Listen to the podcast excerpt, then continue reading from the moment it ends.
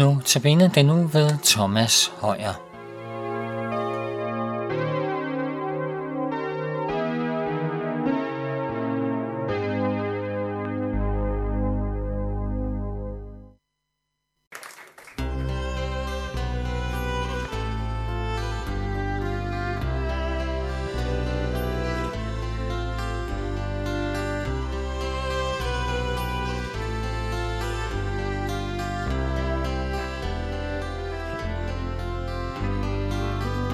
Dag i sne, hvor alt er hvidt. Tusind glimt af solens smil Hvor isen svarer mine skridt. Halsen møder frostens pil. Små juveler strøs i mit hår i videre drømmes land. Det er for mig et stærkt bevis om, hvad din skaber glæde kan.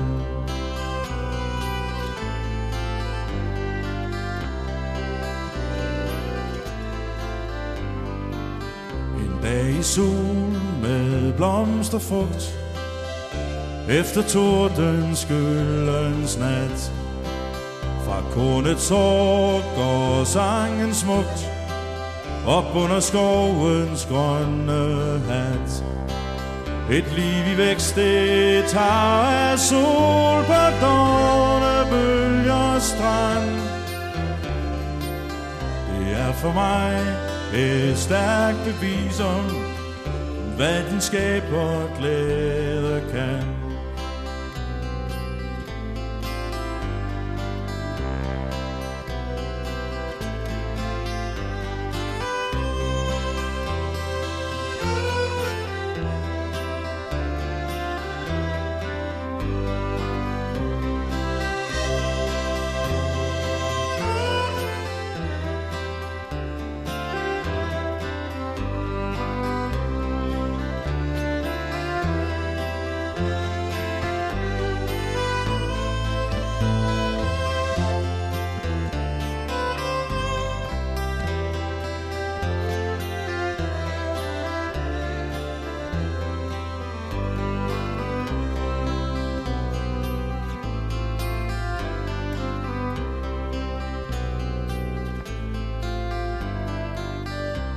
Menneske med krop og sind. Vævet til et maleri Med tusind tråde spundet ind Til livets enhedsharmoni. Det evighed kan fås hos dig Ved Jesus Gud og mand. Det er for mig et stærkt bevis om, hvad din skaber glæde kan.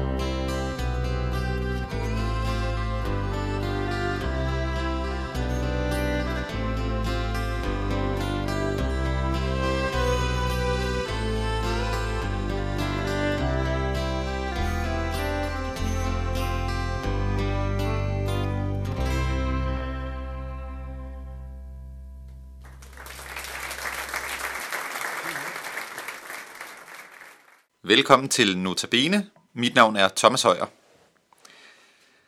I denne uge har vi et spørgsmål, som vi forsøger at besvare. Spørgsmålet er, hvad er sjælen? Nu øh, ved jeg ikke, hvordan du lytter, tænker på det spørgsmål, men lad mig selv lige give mit eget øh, umiddelbare svar på spørgsmålet, hvad er sjælen? Da, øh, da det oftest, føler jeg, bruges på det danske sprog, sådan her, at sjælen, det er mig minus min krop. Altså jeg udgøres af, af noget, der er håndgribeligt, eller man kan kalde det materielt. Det er min krop, mit læme. Og så udgøres jeg af mere end det. Og dette mere, dette uhåndgribelige, man kan ikke tage og røre ved det. Det, det immaterielle, kunne vi sige, det er min sjæl. Og øh, vi vil så forsøge at se på, øh, hvad Bibelen siger til spørgsmålet, hvad er sjælen? Øh, og vi vil gå kronologisk til værks. Derfor starter vi med det gamle testamente. Det gamle testamente er overvejende skrevet på hebraisk. og det hebraiske ord for sjæl er nefesh. Nefesh. Øh, så tænker du måske, hvor i Bibelen møder vi første gang dette ord nefesh? Og der er svaret, at det gør vi i 1. Mosebog, kapitel 2, vers 7. I 1. Mosebog, kapitel 1, hører vi om, at Gud skaber himlen og jorden. Det gør han på seks dage. Han hviler på den syvende dag. Og i 1. Mosebog, kapitel 2, der hører vi sådan, hvad skete der derefter? Hvad blev der af det alt sammen? Øhm, Gud skabte himlen og jorden og øh, formede denne have, Edens have, hvor han plantede en have i Eden ude mod øst. Og så øh, står der i vers 7 af kapitel 2. Da formede Gud Herren mennesket af jord og blæste livsånde i hans næsebor, så mennesket blev et levende væsen. Så mennesket blev en levende nefesh. Ja, for det er faktisk nefesh, der står, hvor vi i den danske oversættelse fra 1992 har ordet væsen.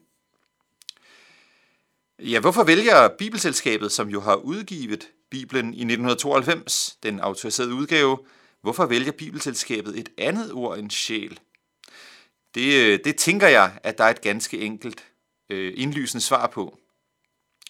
Det er jo ikke sådan, at, øh, at ord på to sprog passer nøjagtigt til hinanden, sådan en til en. Det engelske ord play, ja, det kan oversættes både på dansk med at spille eller at lege, og endda flere ord ud over de to. Øhm, så ord passer jo ikke sådan en til en. Sådan er det også med nefesh, at hvis man kigger i en hebraisk-dansk ordbog, eller hebraisk-engelsk eller hebraisk-tysk, som det måske nærmere er, så vil man se, at der ud over den primære betydning, som er sjæl, der står der forskellige andre betydninger af nefesh. Og en af dem er væsen. Og når Bibelselskabet vælger at bruge en af disse andre betydninger af nefesh, en sjæl, lige netop i vers 7, så tænker jeg, at det hænger sammen med, at, øh, at vi ellers, hvis vi lukker øjnene og tænker på øh, situationen i Edens have, ser for os sådan nogle halvgennemsigtige, omvandrende ånder, eller hvad man skal kalde dem, sådan nogle, hvis man øh, kommer til at jage sin øh, knytnæve igennem brystkassen, ja, så går den lige igennem, og der står nærmest en støvsky rundt omkring ens øh, arm. Og sådan er det jo ikke. Adam og senere hen Eva er selvfølgelig mennesker af kød og blod. Øh, eller man kunne måske have sagt af krop og sjæl. Øh, og, øh, og derfor er det mere passende at benytte en af disse andre betydninger af det hebraiske ord nefesh.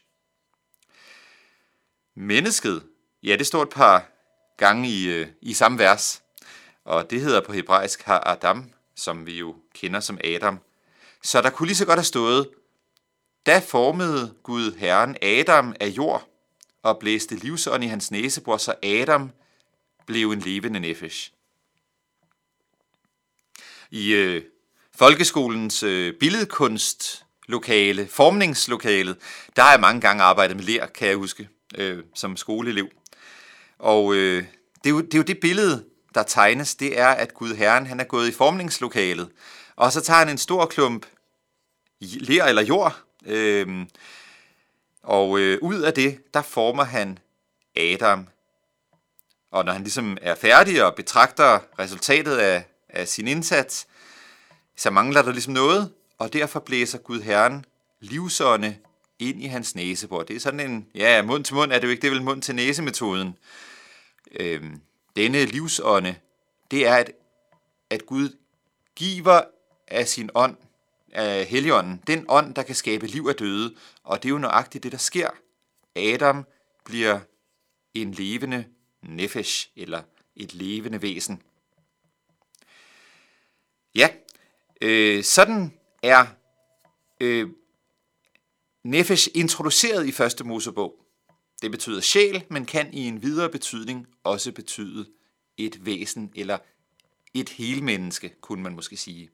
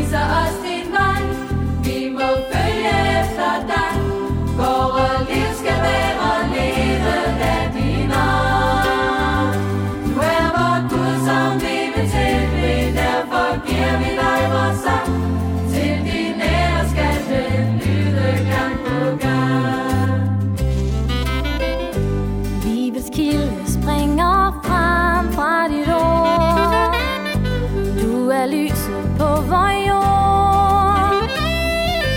Vi er i dine hænder, følger hvad du bestemmer. Herre, vi synger til dig. Lad mig far, vi vil ære dig og lovsynge.